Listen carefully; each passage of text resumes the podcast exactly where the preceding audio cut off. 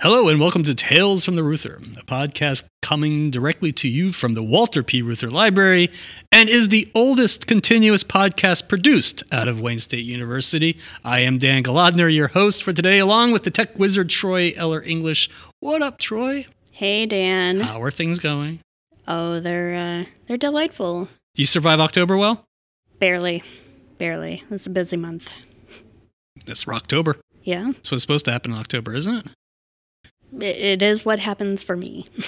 well, we are converging on the mass consumer buying time of the year, aren't we? We are hitting November, December, Thanksgiving, Christmas, Hanukkah, Kwanzaa, where everybody buys everything buy the toys, the latest electronic devices, foodstuffs, etc. It's holiday time, but also it's ethical part of consumerism. What do we buy or not buy that makes us feel good? And how do we tell people about our concerns about what we're buying? Well, now we do is click a thumbs up and share a pic to tell our friends that we are boycotting Kellogg's. But before that, there were networks and communications, and oh my God, we actually talked to each other. Now, consumer boycotts have been around a long time. You can consider the Boston Tea Party a consumer boycott. But the word boycott did not surface until around 1880 in Ireland. Captain Charles Boycott was a British land agent in County Mayo, and he would evict families, usually with bloody results. After a certain eviction of tenants, the Land League, which was an Irish political organization that organized to help farm workers, convinced the employees of Boycott to walk off their jobs and organized the community to refuse to do anything with Boycott. Shops refused service, mail stopped being delivered to him, and finally he left Ireland in disgrace and his last name became the verb boycott. There we go. Is your history lesson. And so I'm so excited to talk to Allyson Brantley about her book, Brewing a Boycott How a Grassroots Coalition Fought Coors and Remade American Consumer Activism. Dr. Allyson Brantley is an assistant professor of history and director of honors and interdisciplinary initiatives at the University of La Verne in Southern California. Dr. Brantley received her PhD from Yale University in 2016 and her BA from the University of Notre Dame in 2009. She is also a recipient of the 2020 2021 Mellon Emerging Faculty Leaders Fellowship from the Woodrow Wilson Foundation. Her book, Brewing a Boycott, is about the longest consumer boycotts in the United States history over 40 years of boycotting Coors beer. It included blacks and Latinos, Native Americans, feminists, progressive students, unions, and the LGBTQ plus community who exposed the discrimination that ranged from the basic usual ways corporations try to squash unions, but also how Coors used polygraph tests to see which employees had questionable lifestyles or political leanings. Brantley takes deep dives in many archives and many oral history interviews with those activists who formed unlikely coalitions to take on the conservative iconic Coors beer. This is not only a history of union issues, but what coalitions can do and thrive and what pitfalls to avoid. Any community activist, organizer, and beer lover needs to get this book. So while you're enjoying your pumpkin laced IPA from your local brewery, make sure Brewing a Boycott is on your lap to read by the fire.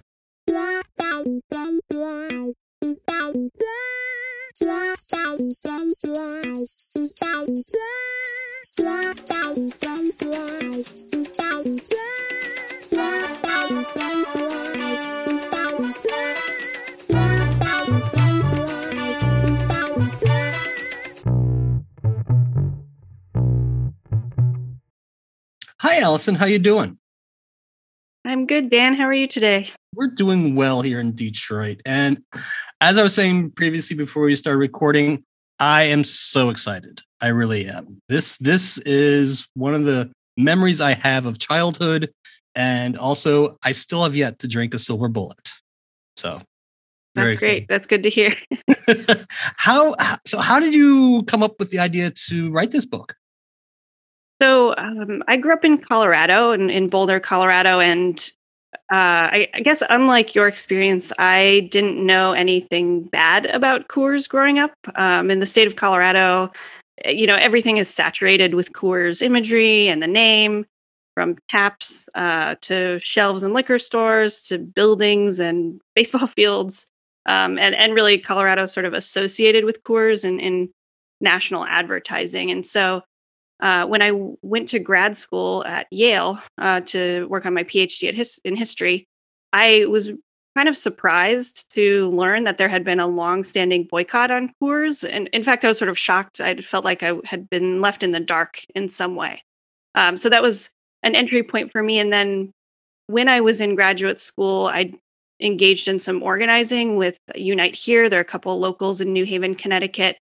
One summer, I helped uh, in a campaign to build political power in the city of New Haven. And then I was part of a longer effort to win a union for graduate student workers. And that organizing experience really drew me into this story as well. So, both my background in Colorado and these organizing um, experiences, trials, and errors uh, came together to pique my interest in learning more about this history of the state in which I grew up. And then I was really interested to engage in histories of grassroots organizing, coalition building, and efforts to build political power because I was experiencing some of the difficulties of that on the ground as a novice organizer.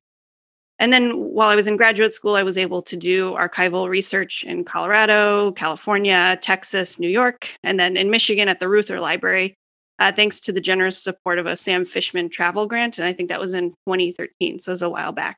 Mm-hmm.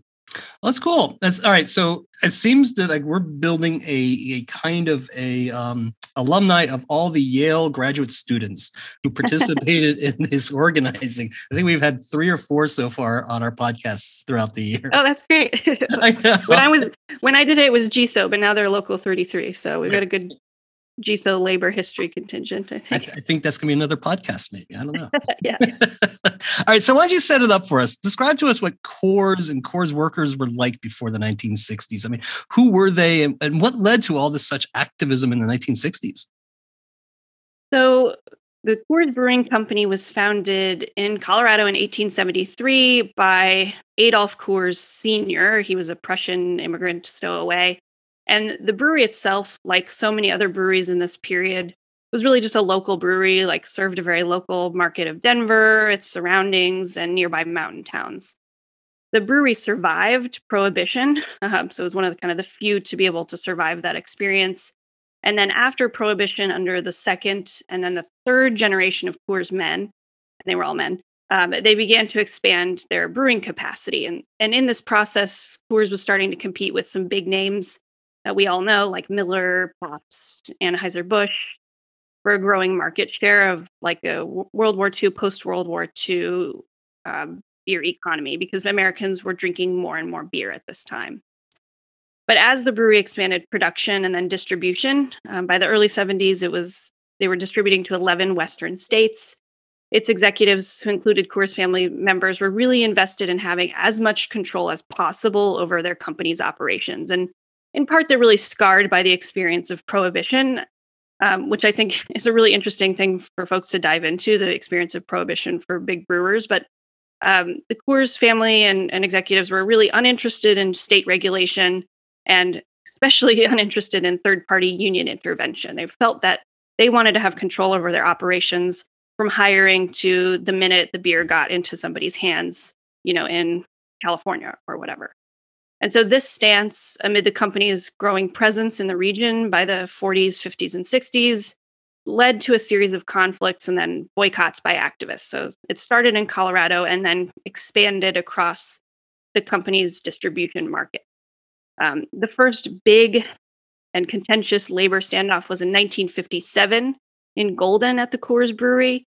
Uh, Local 366 of the Brewery Workers Union went on strike in the summer of 57. And it's worth noting that this union, Local 366, represented all the maintenance and production workers at the brewery. So they were doing things like inspecting bottles, working on bottling, cleaning tanks, cleaning floors, doing work that we would more likely associate with factory work than brewing, because today brewing is so much of a craft uh, industry. But these local 366 members were doing everything to kind of keep the plant moving. Mm-hmm. mm-hmm. Um, so, be- because of conflicts over wages, seniority, um, they uh, often had to uh, take polygraph tests on the job, and I can talk more about that. Um, there's sort of these escalating standoffs. So, the, they go on strike in 1957, and that kind of kicks off basically another 20 years of labor management conflict. But at the same time, people of color in Colorado were also raising concerns about the company, uh, especially in terms of discrimination at the brewery Um, and while they leveled most of these complaints at the company, um, it's important to note that the unions were also quite exclusive in terms of who was sort of permitted to even sort of get into the hiring process. Um, so there are these labor conflicts on the shop floor, and then there are conflicts over who's allowed to get a job at the brewery. And so these two things kind of come together uh, to amplify pressure on Coors and people of color, especially Chicanos, and then the labor movement are both building boycotts against Coors. But this activism in and outside of the brewery amplified in the 60s and 70s uh, because of rank and file rebellion among labor unions in this period, civil rights and radical activism, and then also because of the Coors family's conservative politics.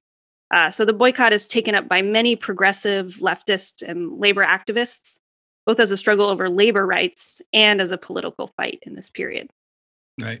All right. So you mentioned the polygraphs. This mm-hmm. is something something I knew about, but you really opened what was really going on in that factory in Coors world. What what were they doing? What were the polygraphs for? And oh my god, you know? Yeah.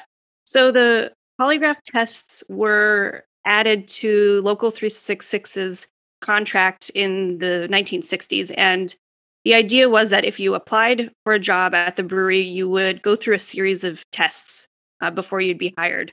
First, actually, there was something called a runner test, which was like a 100 page or 100 question, excuse me, uh, written test that someone would take where they'd ask questions about your behavior, both in your home and outside of your home. And then if you pass that, you'd be hooked up to a lie detector test. And the questions on the lie detector test ranged from Have you ever engaged in a political protest? Um, questions about your morality or your sort of philosophy of life. And then, as many workers reported, questions about sexuality. So, have you ever been unfaithful to your spouse? Have you ever had relations with someone of the same sex? Uh, questions along those lines were asked. And so, a lot of workers, and especially people engaged in Local 366, really point to this as an experience that was extremely humiliating um, and and um, uncomfortable for them. And so, this became a key point of contention. Um, what I will say is that the company, one, they hired an external contractor to do these things, and so it allowed them to have some distance from the polygraph test. The other thing is that this is very much a function of the Cold War context. So I don't think Coors is the only company engaging in polygraph or runner tests, but they become particularly notorious for it in this period. They certainly do. I mean, it, it harkens back to Henry Ford allowing the workers to come in who wanted that five dollar a day. Well, you mm. had to pass what Henry Ford thought as being a good American. So they would go and you know they would go into these people's homes, see if it's clean, uh, can you speak English, the whole thing. So it, it it keeps going on through a cycle of history there. Um, so obviously, all this information is coming out about what core what life is like in the Coors plant. So obviously, you were mentioning and alluding to that these a web of coalitions are formed that uh, you specifically talk about throughout the book, um, and it's, it's the best at it too. And one thing that I when I tell people about the Coors boycott is the one that really gets people's interest is that one that had the coalition that happened in San Francisco. And because I don't want to, I don't want to spoil things for people because everybody's going to buy this book, you know? So, but there's that one, the one in San Francisco with Teamsters and uh, the gay lesbian uh, organization. Could, could you tell us a good story about that or just enlighten us about what, what I'm talking yeah. about? So, absolutely, that's a story that captures people's attentions. And it certainly caught mine when I was uh, doing research for the book. So, um, as you alluded to, the history of the Coors boycott is sort of a history of intersecting and overlapping boycott struggles. Uh, they seem kind of separate, but people come together over the course of this narrative arc. But one of these key moments begins in 1973 in the Bay Area and Northern California. And um, this is a struggle between Teamsters Local 888 which is a, a huge union in Northern California that organized basically all of the beer delivery drivers in the region. And it didn't, it was Coors drivers, but also they would deliver Falstaff or Olympia or whatever. In 1973, they go on strike against uh, a collection or a group of beer distributors. And as you might guess, the lead offender in this whole thing and the holdout is uh, Coors, the, the Coors distributors. So Local 888 goes on strike they're really struggling to make gains. Uh, so they call a boycott. And this is, I think, in the summer of 1973. And a few months in, Teamster leadership brings in two outsiders to try to keep this campaign going uh, Allan Baird and Andy Serkelis. And they're actually organizers with another Teamsters local in San Francisco, 921, which are newspaper delivery drivers. So Baird and Serkelis come in and they're like, you know, okay, you need to fix this boycott. We need to expand the boycott. So they start picketing stores, leafleting, going to meetings for other organizations.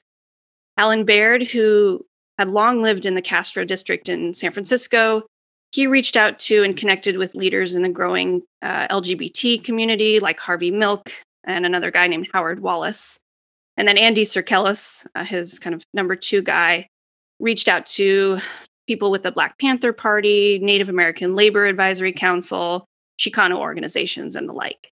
And at first, all of these different communities that they reach out to are pretty hesitant. Um, the Teamsters did not have a great reputation in the early mid 1970s, not only because of racketeering, hearings, and corruption, but also because of a prolonged and vicious battle over representation of the farm workers. So the, the Teamsters come off to most people, especially activists of color, as a lily white, masculine, conservative organization. And so they basically say, no, we're not really interested in helping you with this boycott unless you give us something, and, and then we can kind of work together.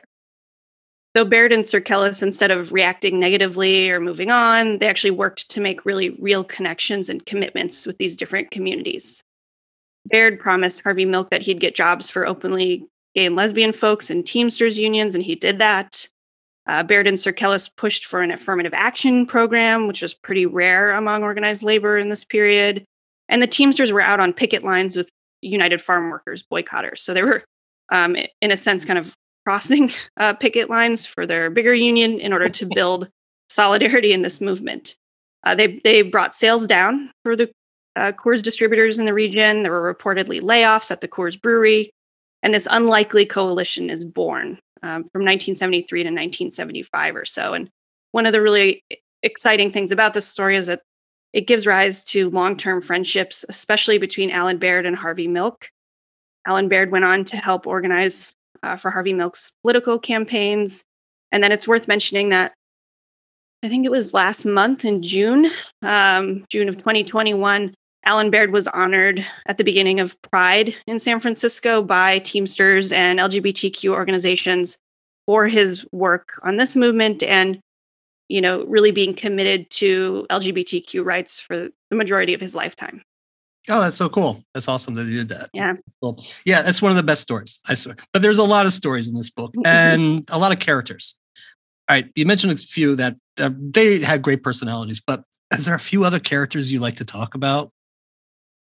Yeah, um, I pretty much everyone in this book uh, was really engaging, and there's uh, a lot of funny things that happened along the way. I yeah, think, yeah, yeah. You know, yeah. sort of like the ups and downs of a boycott movement. Um, you know, I've been lucky to talk with quite a few of these folks. Um, some of them I wasn't able to, and one person who sticks out to me and who I became fascinated with is Howard Wallace. So I m- mentioned him um, a, a, couple minutes ago. He was an LGBTQ activist, uh, self-described socialist and feminist. He was a union member. He's a good friend of Harvey Milk, although they often disagreed about politics. Um, Wallace grew up in Denver, actually, and he moved to San Francisco at the age of 30. In both cities, he was an avid activist. He helped to found organizations like Stop the War committees, Friends of SNCC. Um, he led, helped to lead or engaged in fights against police brutality and sexism. In the mid 1970s, he co founds an organization called Bay Area Gay Liberation or BAGLE. So it's sort of a left wing kind of gay activist organization. And sort of naturally, actually, he gets involved with the Coors boycott in San Francisco. Uh, he connects with Allan Baird on a picket line. And then in 1977, actually, when the brewery workers, Local 366, were on strike again, he helped to coordinate boycott activities in San Francisco. And he did so really for the next 10 years at least. Uh, and he's, I never met him, um, but he donated his personal papers to the San Francisco Public Library I think it was like 70 linear feet or something. Mm, wow. And um, I always like talking about him because in going through all of these boxes, I felt like I really got to know him without ever meeting him. He kept everything his letters, his notes. In the 1980s, the Coors Brewing Company sued him and another organizer, um, actually trying accusing them of violating the Sherman Antitrust Act. That didn't work out that well for the company, but um, Howard was deposed, and so he kept all of his depositions. And they're like, you know, all of these boxes of him kind of arguing with the Coors attorneys. Uh, and he had an entire box of pictures of his dogs. So throughout his life, he had Boston Terriers. And so he Mhm. kept photos of every single Boston Terrier he ever had. Um, and I think that's just a good example of the kind of things you find in an archive to, to understand and illuminate the life of an activist. Yeah. Uh, so, so he was an outspoken, uh, principled guy. He had a lot of energy, and he really embodied coalition in his life and work. And so, I think he's kind of an unsung figure in both labor and queer history. So, I would like to um, elevate and share his story. No, absolutely. that is the um the dream of every historian and archivist. someone who keeps everything and makes an agreement saying you can't throw anything away, including the dog the, the dog photos. Yeah, But true, that is that is a true, I guess you could say leftist activist. Mhm. You know, constantly getting involved. So you mentioned the big strike. This is I, I this this is April 77 was the local 66 goes out again. 366, I'm sorry. Um what was the reason for this strike? Um, was it the same previous or something different? And it seems that Coors is getting a little more, I guess, savvy to all the boycotts. Was this the beginning of the end of this? that's a good question. So, well, yeah, let me um, fill folks in on this strike. So, after the 1957 strike, which I mentioned up at the top, Local 366 was an embattled but evolving union. Um, between 57 and 1977, they you know ended up with a contract every two years that included more and more reasons for discipline and discharge. This included the polygraph tests, which eventually became pretty much mandatory if you had any grievance uh, or any conflict with, with management. There were restrictions on joining other strikes on Coors's campus, uh, uh, mandatory search and seizure uh, regulations. So they kind of increasingly, this union has a contract that is not good for them. But the union is becoming more militant and active. Uh, the company had hired on younger guys, Vietnam veterans. Eventually, because of pressure from activists and, and the government, they hired people of color and women. And, and so the union was becoming more militant, actually. I mean, militant being kind of a relative term here. In 1976, Local 366 won a supermajority in a representation election under a very weird Colorado law, the Colorado Labor Peace Act. And so this allowed them to actually say, you know, our union is strong. Um, the workers in the, the brewery want us to be representing them. But then in the spring of 77, contract negotiations were again at a standstill. Uh, and at this point, the things that were really the sticking points were quality of work type provisions and a general hostility on the part of the company's representatives. So even though 366 had won this representation election, the company was basically like, we're not really going to negotiate with you on this contract. And so all these mm. t- tensions boiled over. In April of 77, the company just implemented its own contract unilaterally. And so the union went on strike, and really quickly they got authorization from the AFL CIO to call a boycott. And, and this strike ended up lasting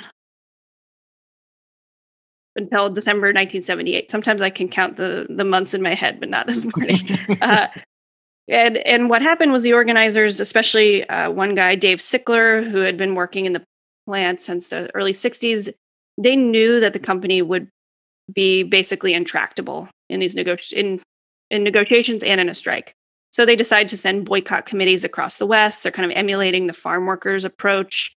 Um, Sickler sends organizers to Los Angeles, San Francisco, Austin, and these places become key hubs of boycott activity.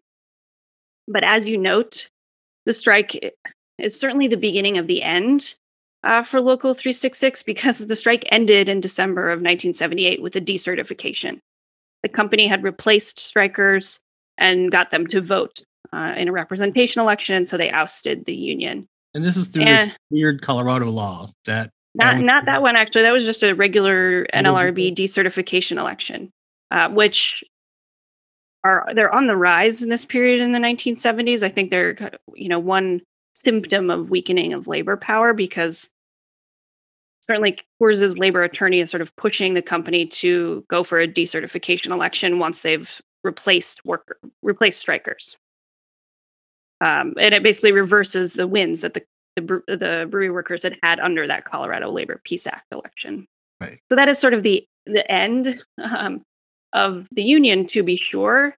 And I think it exemplifies the power of the company in pushing back against activists and strikers. But I also see it as the beginning of something new because after the strike ended, the boycott continued. And the boycott becomes national and much more radical as a result and continues for at least 10 more years. Yeah. Uh, um, boycotts are kind of like a long train. It's hard to get mm-hmm. going, but then you get going, you can't stop them. And that's that's what it is. How, how did it keep getting legs even in the 80s and 90s? Yeah, so you're right. Boycotts are difficult to organize. Uh, they take a lot of work, um, but once they get going, they do have momentum. Um, I think the key in the 1980s and 1990s, even after Local 366 is defunct, is that there's still a network of committed organizers um, who are engaging in long term organizing, clear messaging, and linked up with lots of activists across the country. Uh, in the 80s, even with the strike over, the AFL CIO kept on one boycott organizer, Dave Sickler. Uh, at the time, he was also leading the Los Angeles Orange County Organizing Committee. And he had a small budget to organize the boycott, but he also, more importantly, had ties with other labor, Chicano, and queer organizations across the country. And so they could basically prepare for anything. If Coors was going to sponsor some, you know, race in California, or if they were going to push into new distribution markets in the Northeast, these networks were ready for them. And, and so I think these networks and Dave Sickler's know how and his familiarity with boycott organizing allowed for the boycott to continue. The other thing is that the Coors family continued to put fuel on the fire I mean, one, by 1978, with the decertification, it was clear that the company was a union buster. They'd actually busted a union. So for labor activists, there was no incentive for them to ever drink Coors as a result, and they'd continue the pressure. But other things happened in the 80s and 90s. Uh, 1984, Bill Coors uh, makes some really incendiary racialized comments about African Americans, and so that um, amplifies the boycott, especially among communities of color. In the 1990s, the family's private foundation, it's a philanthropic foundation called the Castle Rock Foundation, was linked to anti gay, family values, culture wars type organizations.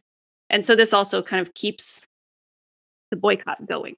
Um, and through the 80s and 90s, progressive activists were really attuned to anti Coors arguments and aware of the Coors family's links to the far right. And so that, that keeps people invested in this battle. Yeah, def- definitely. I mean, through your book, I find out certain things that I didn't know about Coors with the Heritage mm-hmm. Foundation. And mm-hmm. once I saw that, I was like, no wonder. There's there's there's many different other activists are going to get involved with that, and they kept it going. But as I always know, with any kind of organization, it even like a good union, it thrives on its swag, right? All the little tchotchkes and all the little things, buttons and t-shirts. I had my button, uh, boycott Coors.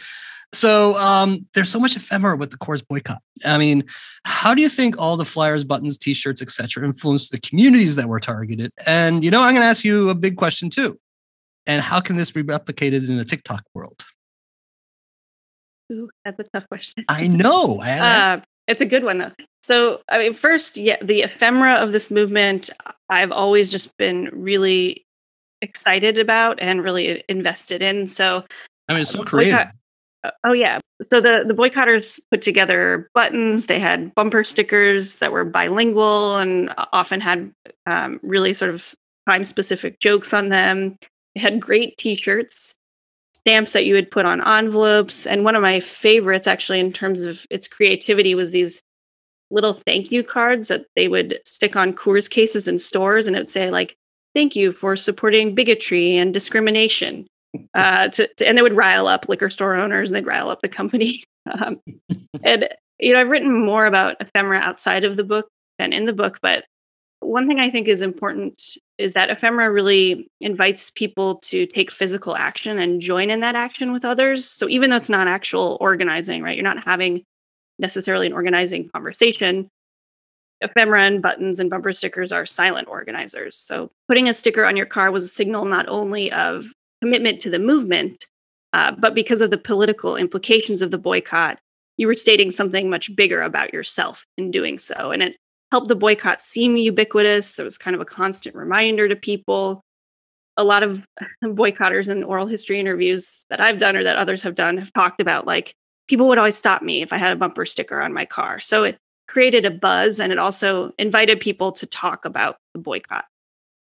Uh, in terms of the, the question you asked about TikTok, so I've thought a lot about this. So, like, how can physical ephemera transfer transfer over to the world of social media? And one, I think TikTok itself is just a new form of ephemerality, right? I mean, it disappears. I think I don't know. I don't have TikTok, but um, uh, it, you know, these social media posts are ephemeral in you know basically the way that we engage with them, and they go away over time. And in the 1970s, there were some cultural critics who made basically the same statements that we often make about social media in the way that they assessed bumper stickers. So they saw bumper stickers and buttons as performative, meaningless, not at all the same as marching in the streets. And they thought that this was some indication that activism had died in some way. Um, so I think the same kind of arguments could be leveled against buttons as are leveled against TikTok. Um, so I think that's all true. But these things, whether or not whether they exist on the internet or sort of physically in someone's hand or on their car, they're at their most effective when they're thought of as supplements to other forms of action. So I think both kinds of ephemera are good in that they remind people of what's at stake. They plant a seed. Hopefully, they, they get someone to turn out. But they need to be combined, I think, with other forms of organizing, you know, physical actions, one-on-one conversations, and so they amplify the effect of, of a movement. Yeah, you're absolutely right. I mean, think about with a uh, um, Red for Ed, and all is mm-hmm. going across in West Virginia and and Oklahoma and the other states. And all of a sudden on your Facebook feed and other feeds, you have the someone planted the bad, the red badge. I support this. I support. That. Then you get people saying, "Hey, let's all get together and take a picture with our hands up and we're mm-hmm. wearing red."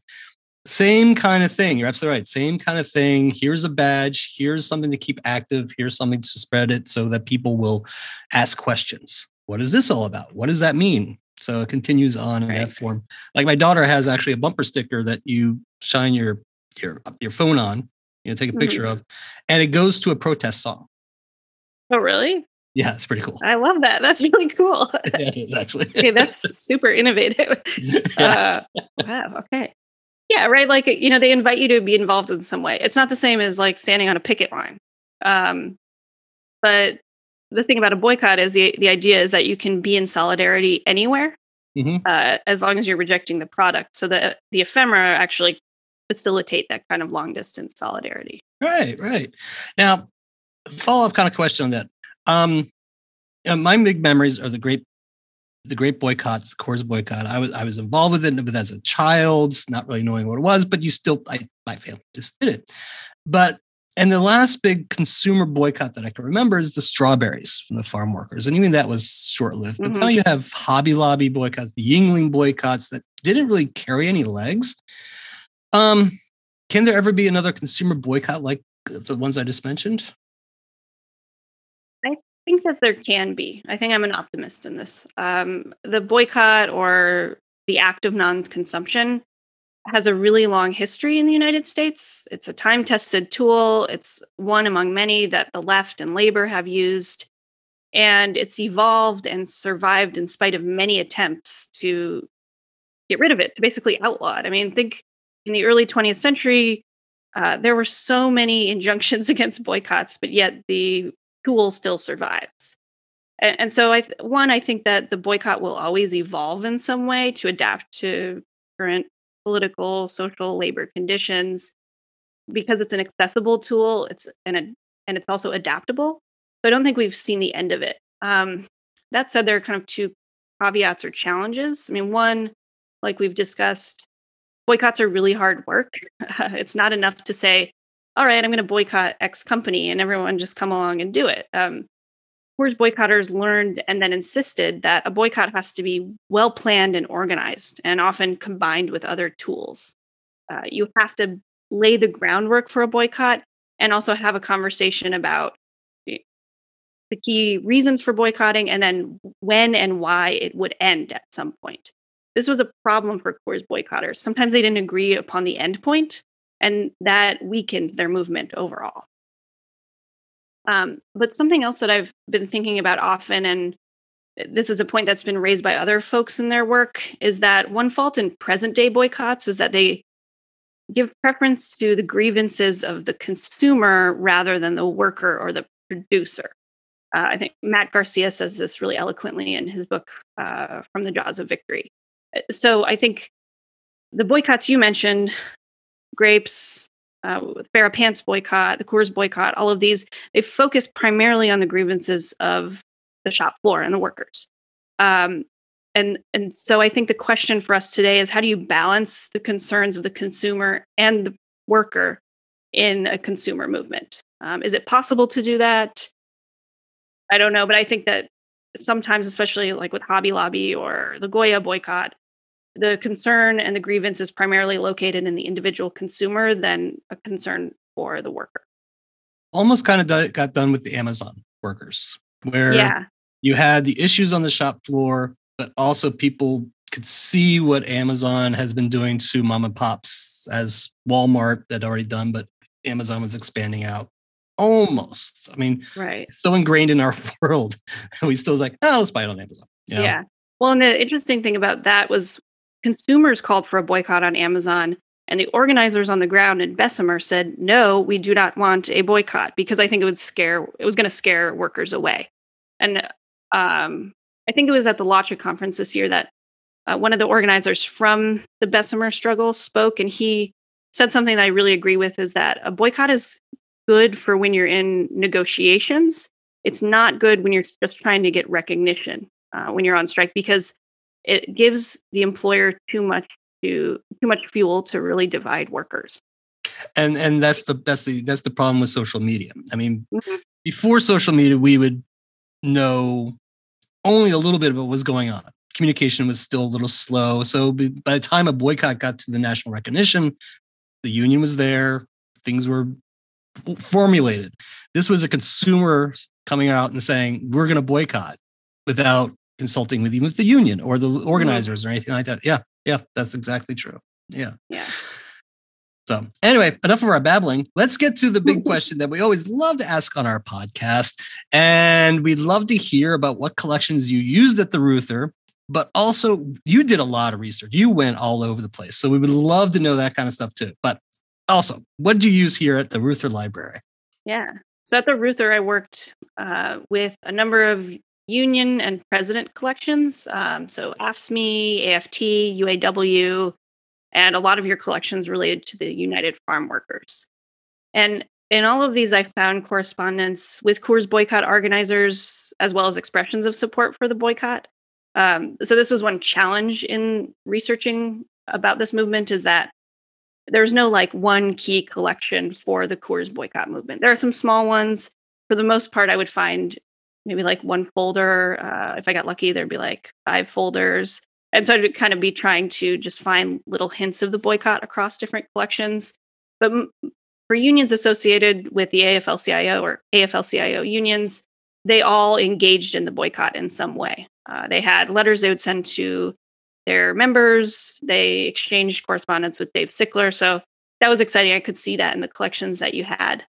Uh, but one collection that really sticks out to me still are the Bob Barber papers. Uh, so Barber was a journalist in California. He wrote for the United Farm Workers paper El Malcriado, and he interviewed a huge number of farm worker, Teamster, and other California labor organizers.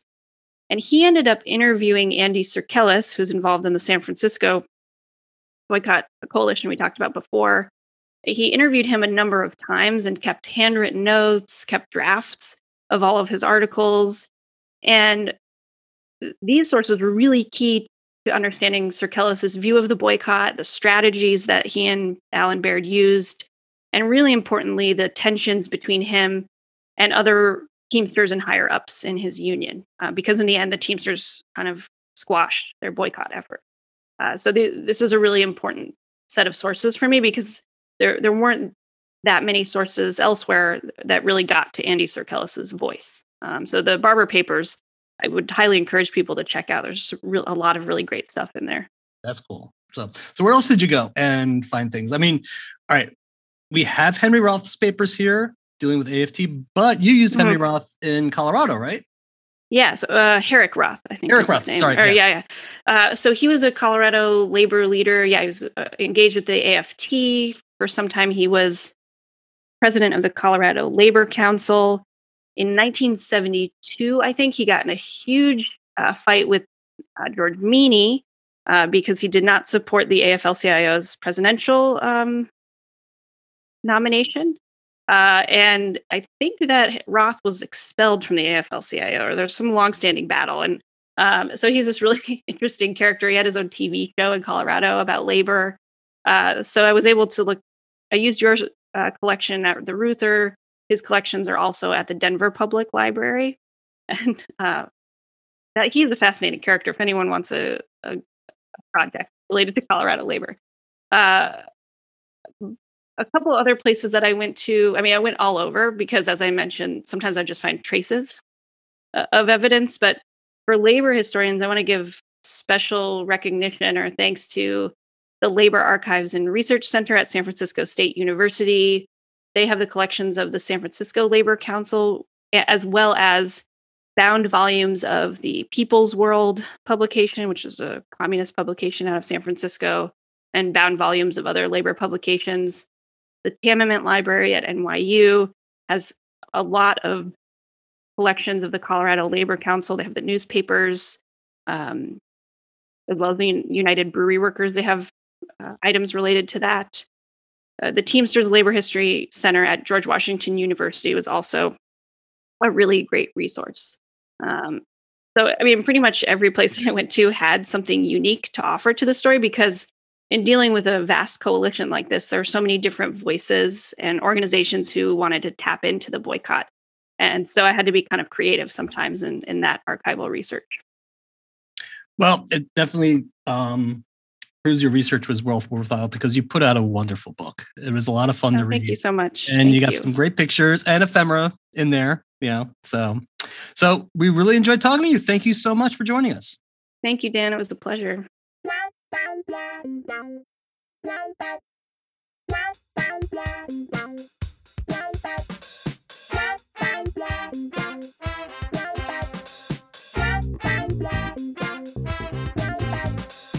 Tales from the Reuther Library is a production of the Walter P. Reuther Library and Archives of Labor and Urban Affairs at Wayne State University, coming to you from the heart of the Cultural Center of Detroit, Michigan. The producers are Dan Golodner and Troy Eller English. The music was composed by Bart Bilmer. And of course, this podcast could not be done without the research and the support of the entire Reuther Library staff. For more information, please visit our website at www.reuther.wayne.edu. Thanks for listening. Say goodbye, Dan. Goodbye, Dan.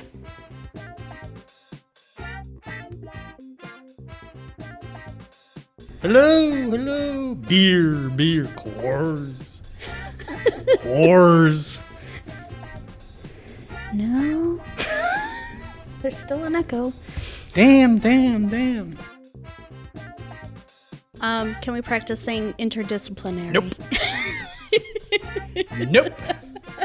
it ain't gonna happen. Fair enough.